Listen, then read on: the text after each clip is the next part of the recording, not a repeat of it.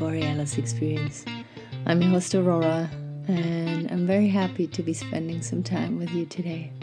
It's just going to be 10 minutes, 11 minutes that you can use to rest and relax, unwind from a busy day, from a busy mind, and just come back to yourself. Today, I want to talk about conditional love. I think we all know what unconditional love is, and we also know what conditional love is. Not because of reading about it, but because of living it. Especially the ladies out there, but of course, the gentlemen listening here can maybe relate, or maybe you're not aware of it yet, that you have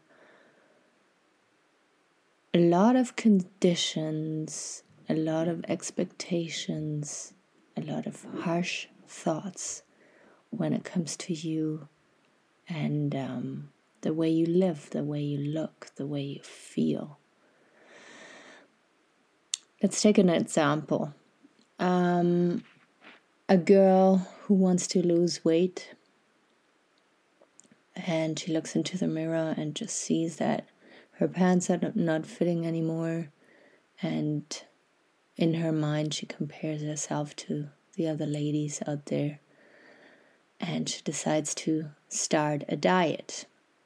And she starts it with a harsh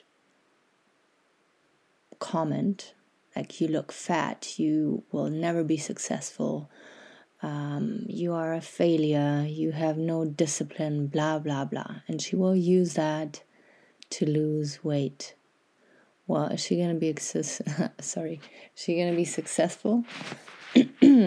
Chances are, if she beats herself up on a regular, she can be successful. But is that sustainable and healthy and and good the way she approaches it?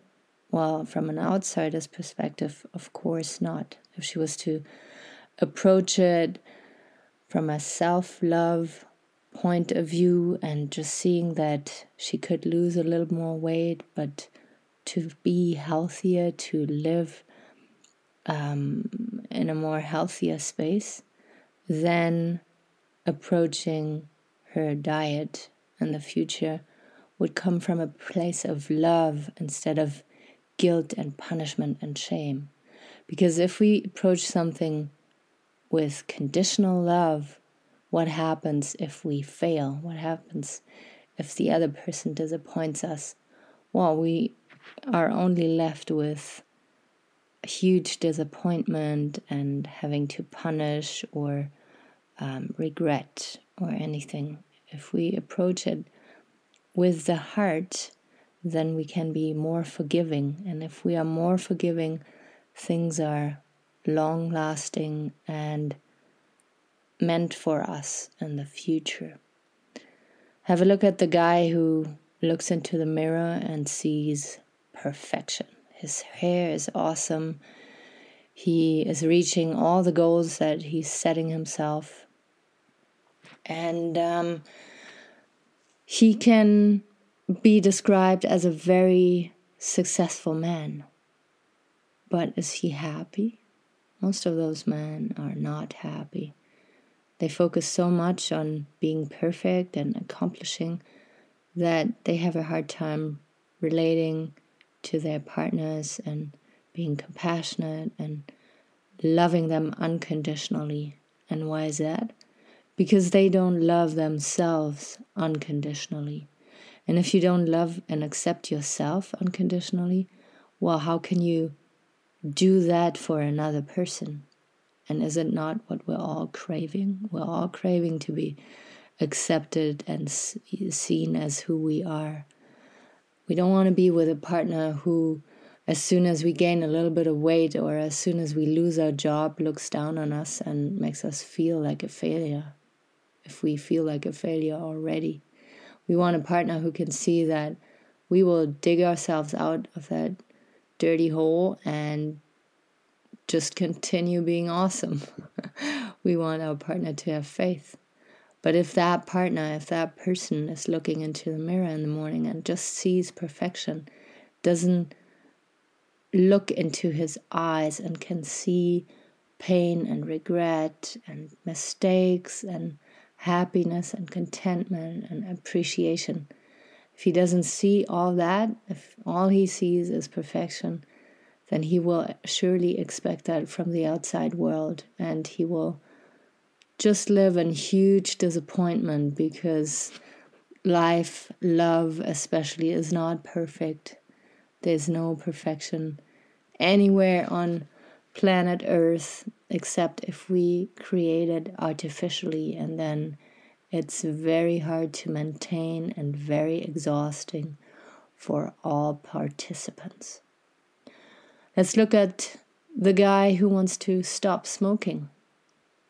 You deeply reflect about yourself and you find out that, yeah, you're smoking and you're not really doing it anymore out of um, passion for the taste. Um, you do it out of a habit, and you're kind of in that habit, and you hate yourself every time you light that cigarette.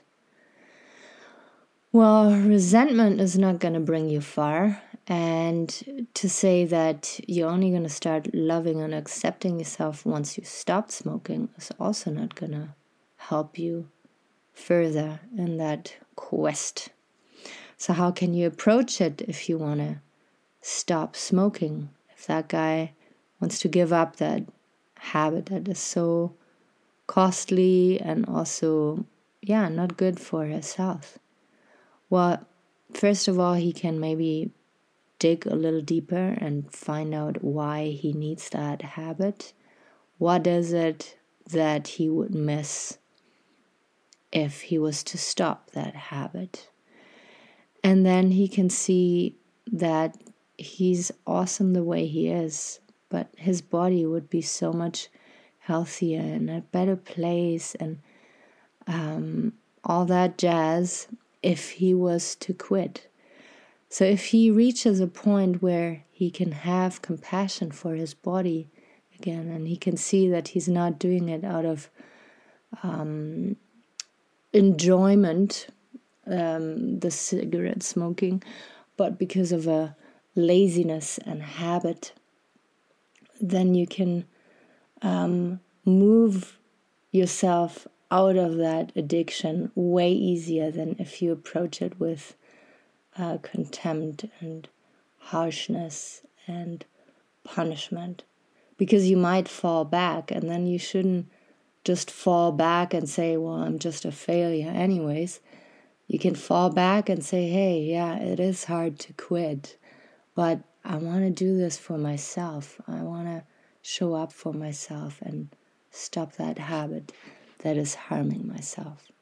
So, those three little stories are just a few examples of conditional love. And I hope you can see that as soon as we give up being conditional with ourselves, we're also more forgiving and loving with others. And some people are very good at being loving and accepting of others, but are very harsh on themselves. Well, that episode is for you and the people who try to live in perfection and can only see um, themselves lovable if they are perfect, if they are accomplishing at least one goal every day, if they look perfect, if they eat the perfect food, if they exercise the perfect, awesome uh, sport, then I lost my train of thought. but I know you followed and you know exactly what I mean. All those people that I described have to start loving and accepting themselves and then they will also feel richer in their relationships and expect less from their past partners and be more compassionate and understanding. And if it comes to change, you can help your partner as well to approach it from a space of love instead of harsh, mind driven approaches. Thank you so much for listening to this episode about conditional love. Maybe you have a conditional lover in your life and you can make them aware of it. Maybe not. And maybe it is yourself who can become a little more aware that you don't need to be harsh with yourself and beat yourself up in order to be good out there, in order to love yourself. Thank you so much for listening to the Borealis Experience. I'm your host, Aurora, and I'll be out there for you tomorrow again. Thank you. 拜拜。